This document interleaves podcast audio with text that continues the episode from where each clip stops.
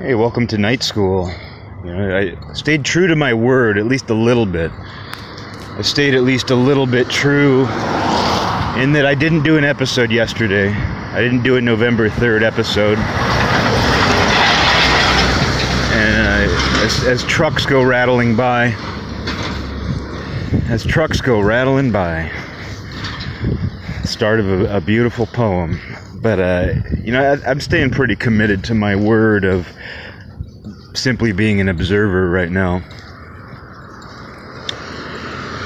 And that's important because there's so much potential provocation, and so much comes down to provocation. When you think about people who are not doing well, I mean, there's this idea that the world is out to get you.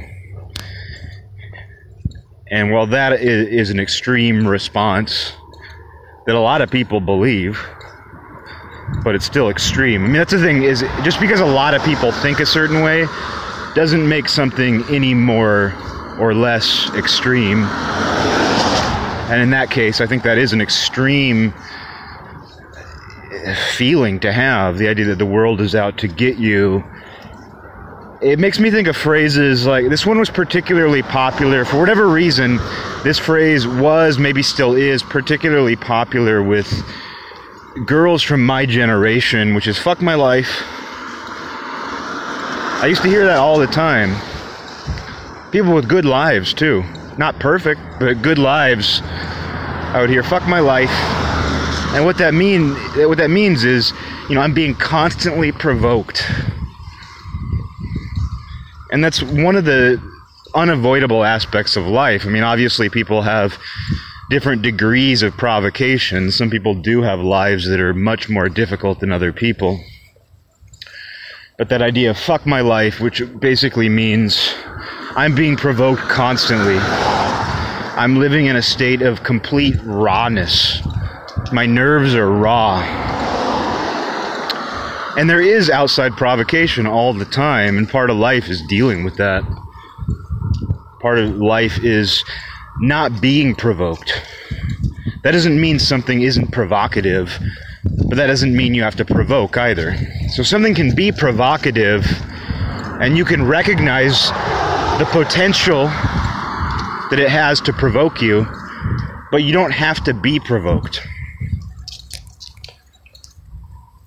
And there's plenty of opportunity to be provoked by outside elements, by things that are external to you. But so much of the provocation does come from inside of you, too.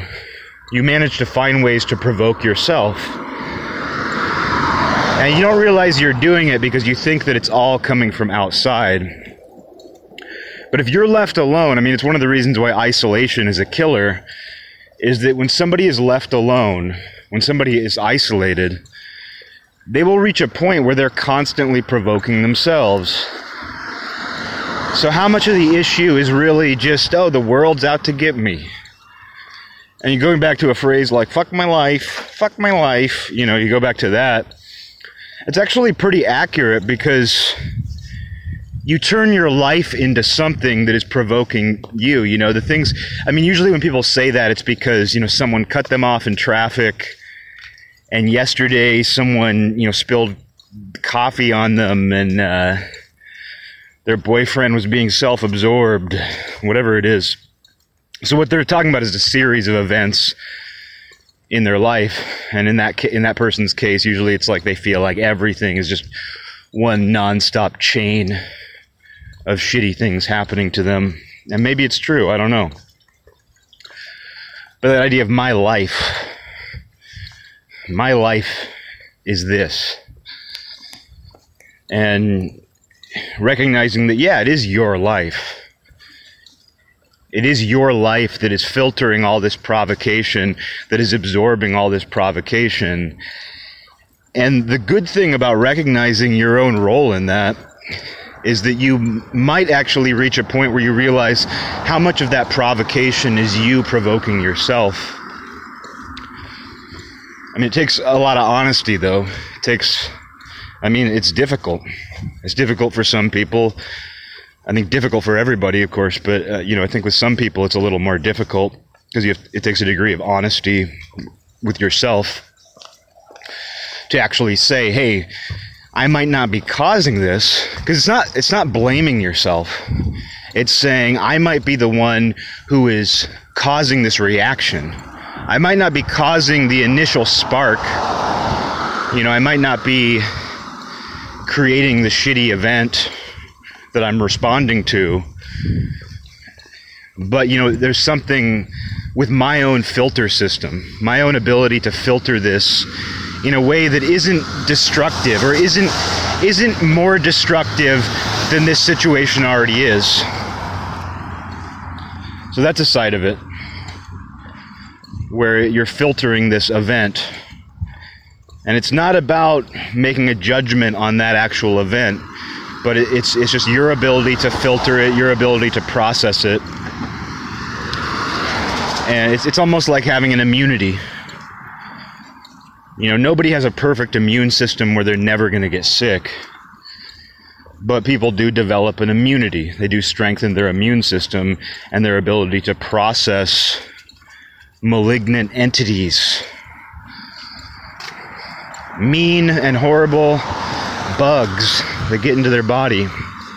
Their ability to deal with that gets better. You know? And uh, that's a that's a good thing. I mean, it's a good thing that your body can do that, and people have all kinds of philosophies around that. You know, people have all kinds of beliefs as far as like, oh, you should you should uh, go head first. You know, don't wash your hands. Go head first into a diseased locale because your body will be stronger. Even though you get sick temporarily, your immune system will be stronger in the long run. And then now we're in a situation, of course, with the coronavirus, where the idea is that you want to avoid this at all costs. You know, and there's debate over that, of course. There's debate on every side, and some people think they're all the. Some people think they're completely right on both ends of the spectrum, and I, I can't imagine feeling that way. I can't imagine feeling completely right about coronavirus. When you're on coronavirus, you're never completely right but it, there's the idea where it's like, oh no, if you want a strong immune system, you have to, you know, go head first into it. And, you know, of course that makes sense. And of course there's an argument otherwise too. Uh, but, uh, you know, when it comes to other things like non physical mental affliction, I think the same idea applies. You know, I was talking in the last episode about my approach to quitting drinking, which was to go headfirst into situations that were going to be provocative. To go to bars, to go to that Christmas party where there was just plentiful, expensive alcohol. And it's not for everybody, just like I would say, not everybody should try to get sick if they want to strengthen their immune system. Some people can't handle that as well. And so I, I, wouldn't say there's like some one size fits all, but I think it is something as you learn about yourself, you know, you can figure out what will, you know, strengthen your own system a little bit. And, you know, especially when you think about I think you're thinking about that idea of provocation for one, and recognizing that things are going to provoke you. Because if you go into a situation thinking that you will not be provoked or that you're not capable of being provoked or that you play no role in the provocation, that things just happen to you and you have no control over how you react. Like if a shitty thing happens, you don't have control over that. You know, if you go into situations like that, well, I don't, you know, I don't know what to tell you if you can't own up to your own role in the process even if it is purely a reactive role, recognizing that you yourself are responsible for your own reaction. And you could look at something like quitting drinking the same way, where it's like, oh, I'm in a situation where there's a lot of alcohol, and I'm trying not to drink alcohol. And if your immune system isn't strong, or if you know whatever it is eh, i mean of it so much of it i think comes down to what your natural disposition is which is why i would never say oh here's here's a one size fits all solution to quitting drinking go be around large amounts of alcohol I would never tell a random person to do that. But I do kind of have that approach where I'm like, I'd rather be provoked early. I'd rather be heavily provoked early on and respond to that. And recognize that I'm being provoked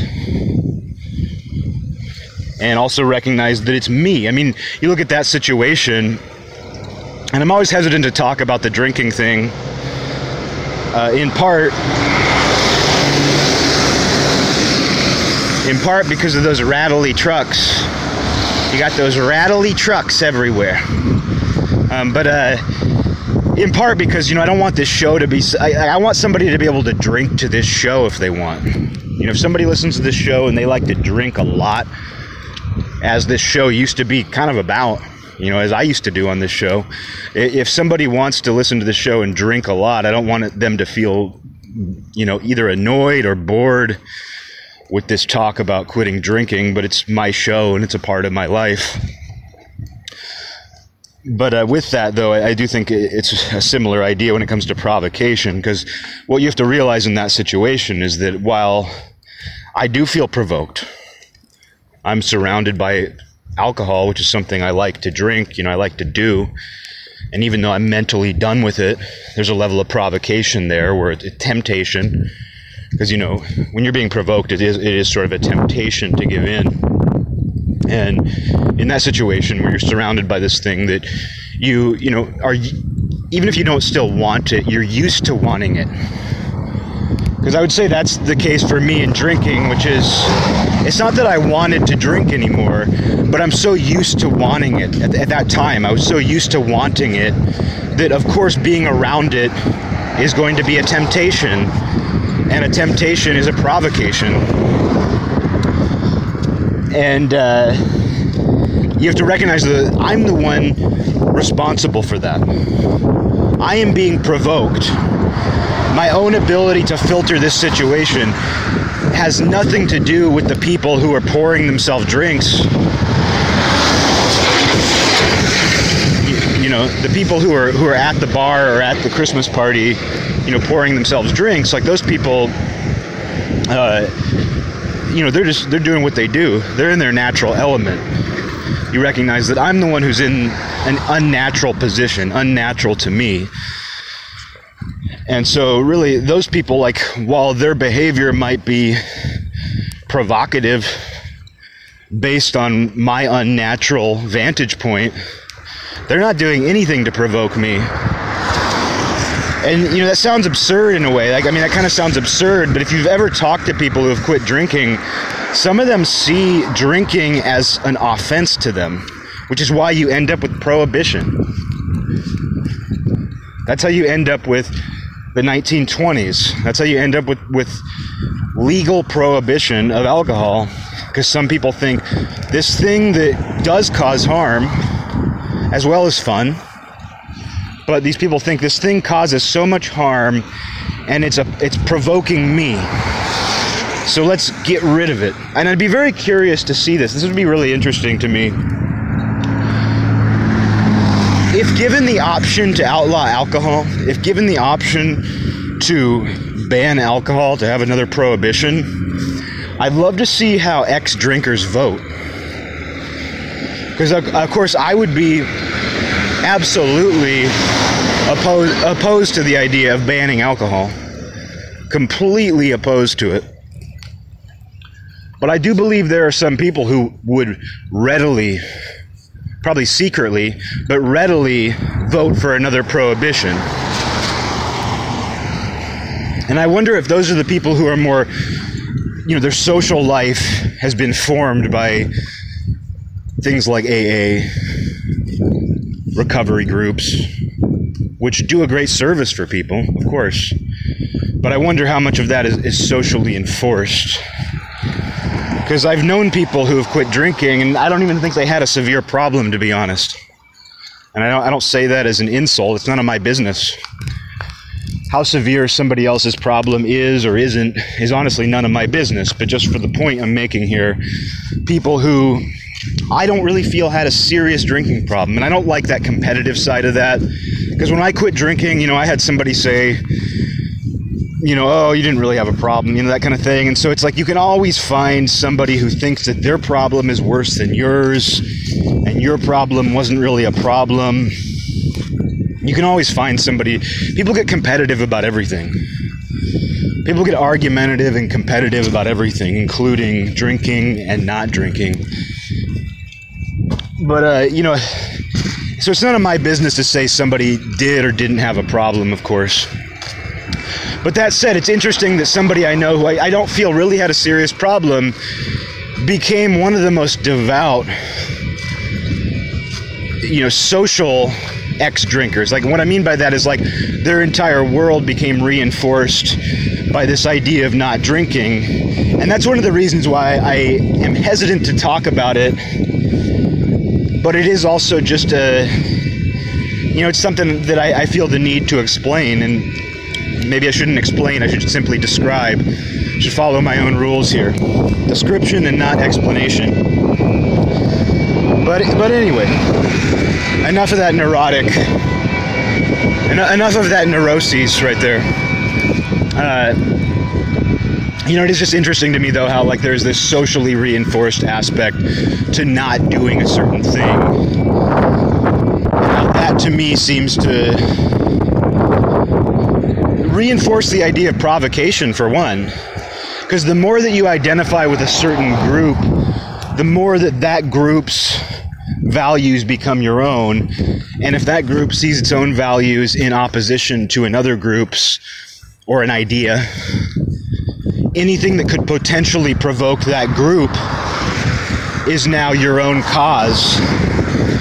And this, of course, plays out all over, all the time when you're not simply responding to things that personally provoke you, but things that could potentially provoke people that you relate to or want to relate to. And in the quest for identity, that's one of the key components is things that you don't like. Things that you know are somehow oppose you or you are opposed to. Because with every set of likes come a whole set of dislikes. You know, you develop these preferences, and you can go through life where everything you dislike is a provocation of some kind.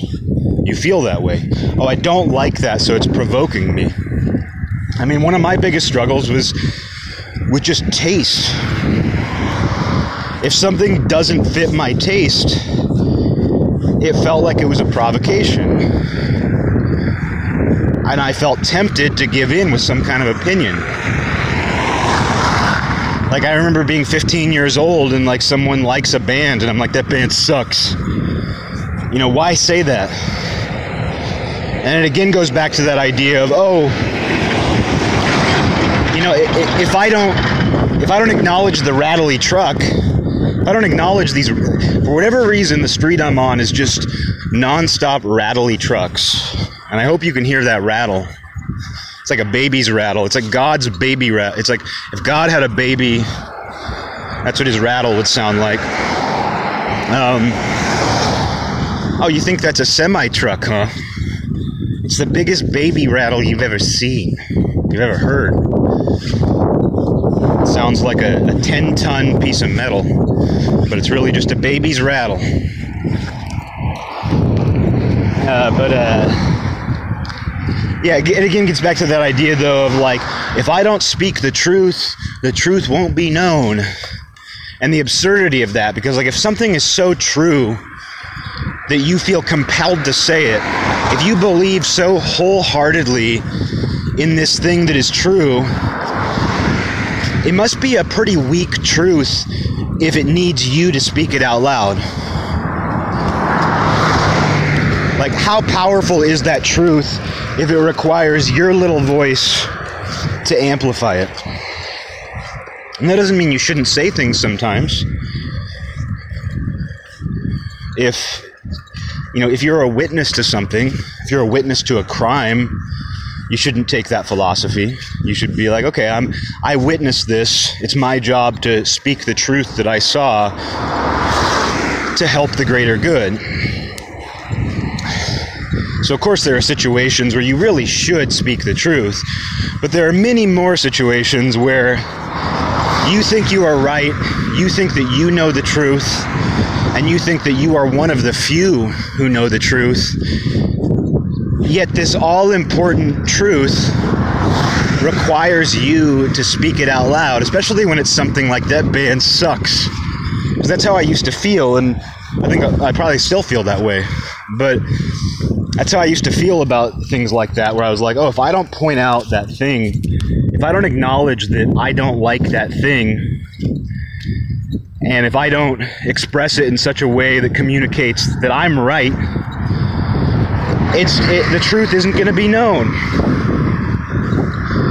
And so you're tempted to give these opinions, you're tempted to give these reactions. And you realize though that you know you don't have to like something for it to be good. You don't have to enjoy something for it to be good at what it's doing.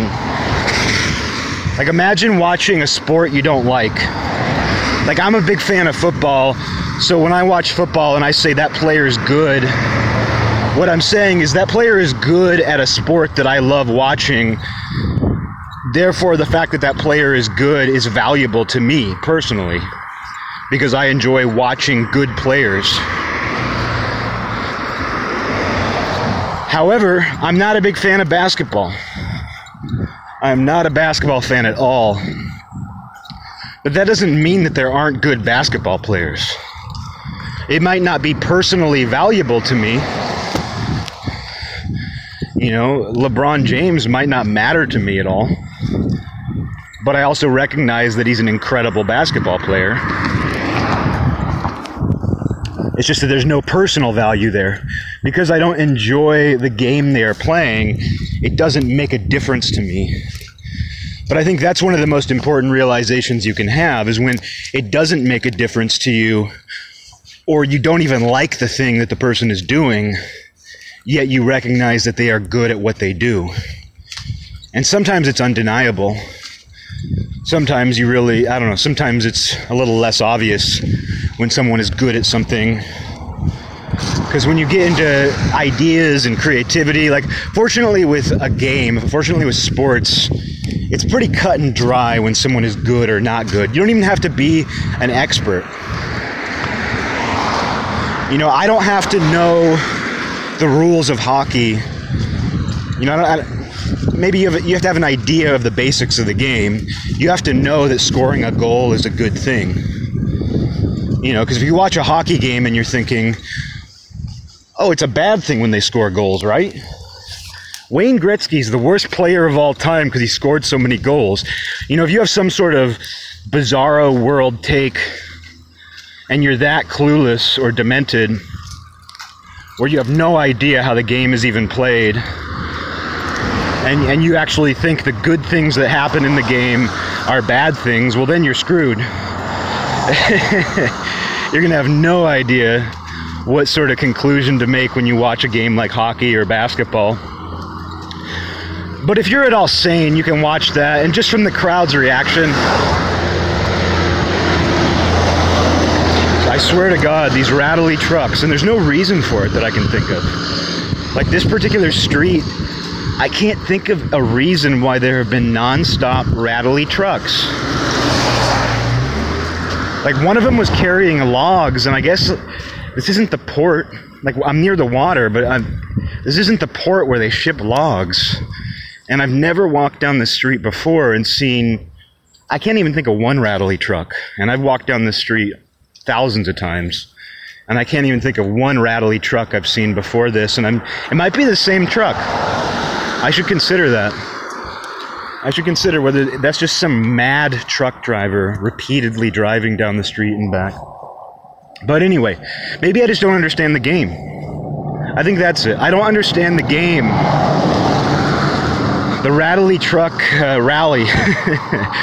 the Rattly Truck Rally. I just don't understand it. I'm starting to get it though. I'm starting to understand the rattly truck rally. And you know, I think that guy's actually really good. That truck driver, he's really good at the rattly truck rally because his truck really rattles. You can tell someone's good at the rattly truck rally because the truck rattles. It sounds like a baby's rattle. A big metal ra- baby's rattle. A big metal baby's rattle. Poetry. I should be a commentator. I think this is me establishing myself as the preeminent commentator when it comes to the Rattly Truck Rally. The Rattly Truck Rattle. I don't know. Enough. But yeah, no, you can watch a game. Just to finish that thought, you can finish. You can finish a game. Uh, you can watch a game and pretty easily recognize who's good by the crowd's reaction, if nothing else. You know, and I mean, a good way of understanding is that understanding that is is that person doing something that other people are trying to prevent them from doing and succeeding? And are they succeeding a lot? I think that's a good way, you know, if, if you were an alien and you came to Earth and you didn't know what sports are, you could figure it out just by being like, that guy is trying to do something that everybody else on the other team is trying to stop him from doing, and he is doing it over and over again really well. That's how you would know Wayne Gretzky is good. That's how you would know Michael Jordan, LeBron James, Tom Brady. That's how you would know these guys are elite because they're able to do something repeatedly that other people in the game are trying to stop them from doing. And uh, again, I, I don't know. I mean, there's there's something to these trucks. I tell you, I'm losing my mind. Either either there's something to these trucks or I'm losing my mind. Maybe both. Maybe those aren't mutually exclusive. Maybe there's a little a little bit of truth to both those ideas. um, but yeah, it's an easy way of understanding something is to be like, is this thing difficult? And if so, you know, is that person doing it with relative ease? It's how you can tell somebody's a good guitar player but when it gets into creativity, it's a little different. And that's why creativity is such a strange discussion for me personally, because somebody can be incredibly proficient. Somebody can shred on guitar, and you can recognize that that takes a certain amount of skill, a certain amount of talent, practice, effort, and it's impressive. But when things get into artistic value, they change a little bit. And I mean, I guess you could see that in sports to some degree in the way someone carries themselves. You know, in the, the way somebody throws a ball. Like you think about Peyton Manning's last season where they won the Super Bowl, but he was a very small part of it, even though he's one of the best quarterbacks of all time. And he's, you could see where his, the, the spiral and everything on his balls just was not very good. Like he, his arm was not what it was. So it was kind of this ugly, but he was, but he, his mind was there you know, he was able to succeed. It's not like he was horrible. But uh, you could just see when he would throw the ball that his arm was just not what it had been. He was old. He had been injured. He'd been doing, you know, it's a repeat motion injury. Your arm is going to, you know, by the time you're 40 years old, if you've been throwing footballs your whole life, you know, your arm is going to deteriorate.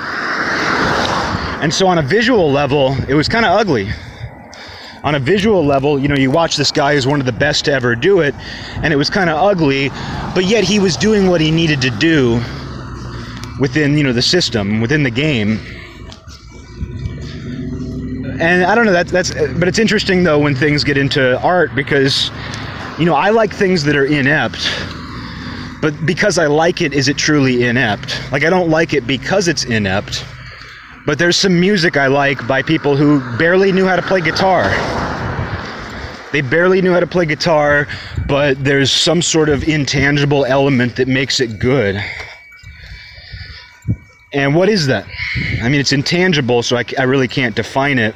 But it's not as simple as, oh, they're playing the game really well. It's not the same as when you see somebody shred and you're just like, wow, that guy can really do a lot. That guy really knows his way around a fretboard. So it's not that. But there is something impressive when you see somebody do something that you consider good against all odds. And you know that, and that plays out in stories too. Like i mean speaking of football you think about rudy the movie Rudy with Sean Astin, which is a classic motivational thing where he's just he's on the bench, he's a nobody, he's not going to be a good football player, and you know it, everybody knows it. But they finally let him in the game, and he makes one tackle, something that a good player does all game long. And it's not the same as like patting someone on the head you know, it's not like he's mentally impaired and you're just giving him a, I don't know, it's just, it's contrast. You know, like every story is about contrast. And it contrasts with the impression you have throughout the whole movie that this guy, he's not good at football. You know, he's not a good football player, objectively good. But the fact that he finally got his chance to play and he made a tackle created contrast and it's inspirational when that happens. And sometimes it is kind of condescending where someone does something and someone sticks a lollipop in their mouth and pats them on the head. But there are other times where it's legitimately impressive. And I don't think that that really explains why I like inept music or inept art. You know, I don't think that, I don't think it's as simple as being like, oh, you overcame the odds to do one good thing. Sorry, I'm breathing heavily. I'm going up a steep hill. Speaking of overcoming the odds, I'm going away from the rattly trucks. The rally is over. Um, but it's not like when I listen to, say, an inept guitar player who manages to convince me of something. It's not like I'm sitting there thinking, oh wow, they overcame the odds. They learned how to play one power chord. Oh my God, they played a power chord. And they clearly are struggling to do it. That's amazing. You know, it's not like I'm coming from that place. There is some sort of intangible factor. There is something you can't quite define. And that's what makes it different from, say, sports. Where it doesn't matter how it doesn't matter how intangible some aspect of a player's abilities is, if they're not good at the game, it really doesn't matter. You know, they might be a novelty. You might think, oh, that guy tackles weird. But you're not going to consider yourself a fan. I don't know. So that's one of the different ways. It's one of the differences between, you know, sports and creativity. And I like to compare those. I make it a point to compare those things because I don't think they're as different as people make them out to be. However, that's one of the core differences, at least for me. Because there are some people, though, where they want to listen to stuff that the consensus believes is good.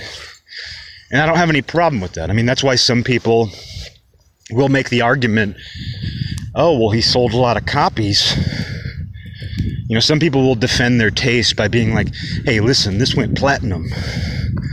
Who are you to who are you to argue with a platinum record? You know, some people will take that approach. And you know what? I'm not even opposed to that. That makes sense. That's like saying, "Hey, Wayne Gretzky has the record for most all-time goals." You know, it's a similar sort of argument. Wayne Gretzky's won the most championships. It's that kind of idea. And I'm, I'm, not opposed to it. I'm not opposed to that way of thinking because there is a logic there. I mean, it gets into audience. Because when someone sells a platinum record, when someone sells enough copies to go platinum or something like that, it's not so much that their skill earned that. A lot of it depended on external things, audience, marketability it's not as simple as you know Wayne Gretzky scoring a bunch of hat tricks. But it is the same kind of logic where it's like, no, this is objectively really good. And so I can't fault someone for thinking that way. And some people enjoy the safety of that. They enjoy the safety of not having to explain why they're into what they're into or why they do what they do. Because it's, it's received some sort of pre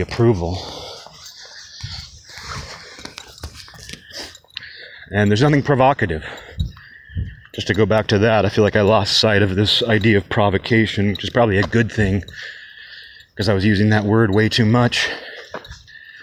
but it, it's it's not provocative when something has that sort of pre-approval. It's readily accepted why you're into it, and people can understand why you're into it. And there will be people who challenge that. There, there are people who hate things because they're popular, things like that. But, uh, you know, that's, I mean, when people do that, when people have some sort of response to something that's purely in response to other people's response, which happens a lot, and it's hard to avoid. I don't think you can ever completely mature past that. Because I think we always want to feel like we have a special jewel. And feeling like everybody has that same jewel takes some of the fun away from that. So, again, I don't, I don't think we should fault people for feeling that way because I have the natural urge to feel that way a lot, where it's like, oh, I thought this was my special jewel, or I thought this jewel was limited to only a certain group of adventurers and you find out that oh no this jewel is now being reproduced and everybody has this this jewel in their collection. I think it's totally natural to feel put off by that. But to get emotionally upset which many people do and i have when i feel it's not it's not just it's not just taste in things like art. It's also ideas but I think ideas are a little easier to let go of. Where if you think something is a truly good and helpful idea, you want it to propagate. You want that idea to be spread as far and wide as possible, which is why the idea of propagation is so common in religion. Because the idea is, you know, it gets twisted. It gets twisted because it gets into this like save your soul, do you want to go to heaven thing, when really it's as simple as these ideas have been extremely useful to me, and I think they'd be useful to you. And then, of course, there a group dynamic comes in, like I was talking about with AA, talking about the recovery groups and things like that. A, a whole other group dynamic comes in where people become afraid of people who aren't thinking the way they do. They become afraid or opposed in some way to people who don't believe what they believe. And that's just something that people naturally do, especially when they surround themselves by people who believe exactly the same thing and only listen to them and see anybody outside of that as lacking or dangerous. Provocative. Because, I mean, it gets into that where you can easily go from being like, hey, here's an idea that is very useful to me. And if, and if you're a spiritual person, that can be very difficult because things transcend being simply useful. Things transcend being simply a good idea and they feel like they resonate and impact your life on a much deeper level. And so you want to share them in that way. And that's a dilemma, you know, as a dilemma to deal with that because you want to communicate in this way that is grandiose because it feels grandiose to you. But it really is just a useful idea to an outsider. And the more grandiose you are to an outsider, the less likely they're going to take it to heart. The more provocative you're going to be to them. You know, the more it's going to be a challenge rather than something helpful. And so that's always a dilemma in that situation because, you know, something that is profound to me in a spiritual context can probably be broken down into some sort of self help, you know, cliche. I mean, in most cases it can. Because so many, so many of these ideas can be expressed in so many different ways but sometimes it can it can seem like just sharing something and treating it like oh here's a here's a tip doesn't seem to do justice to your own feeling about that idea. Yet that's a far more effective way of transmitting the idea than telling them they need to save their soul which is inherently provocative and scares somebody into seeing things your way um, so, you know, because I mean that's a thing. Maybe I'll close that out because it kind of gets into the weak link, strong link thing where if someone can be provoked into reacting the way that you want them to react, like if you're out there provoking people, you know, and someone can be provoked into reacting the way you want them to react, that's just as bad as them reacting to your provocation in the opposite way from the way you want them to react. You shouldn't be out to recruit people, not just into a group or into a way of thinking, but just into your life at all. You shouldn't be out to recruit people into your way of thinking or against your way of thinking through provocation, because to me, they have the same result. They they cheapen the transmission, I think is how I would put it. Where it's like, okay, you've been provoked into agreeing with me. And that has as much value as you being provoked into disagreement. And then it comes full circle back to you, where your own ability to filter provocation, the endless, inevitable provocation that you deal with. But when you realize that you are provoking people too, that you are trying to provoke people into reactions, you also realize you are trying to provoke yourself. Even just in your inability to properly filter and manage provocation, you are provoking yourself. And so when you recognize that you are doing it to others, you are doing it to yourself, others are doing it to you, and they are doing it to themselves, you start to see the full spectrum of what that is you start to understand what provocation is and understand that it is inevitable and constant in many cases, especially in a world of information. I mean, nature itself, even if you get away from this abstract human world where we look at devices with symbols that make us feel a certain way, uh, when you get away from that, even just nature itself will constantly provoke but I believe in you know strengthening your immune system, developing a better ability to filter these things as you experience them. First of all, helps you understand that whole spectrum, but it also it's you know it's also a situation where you know you're just your system's going to be stronger. Your own system to filter that is going to be much stronger.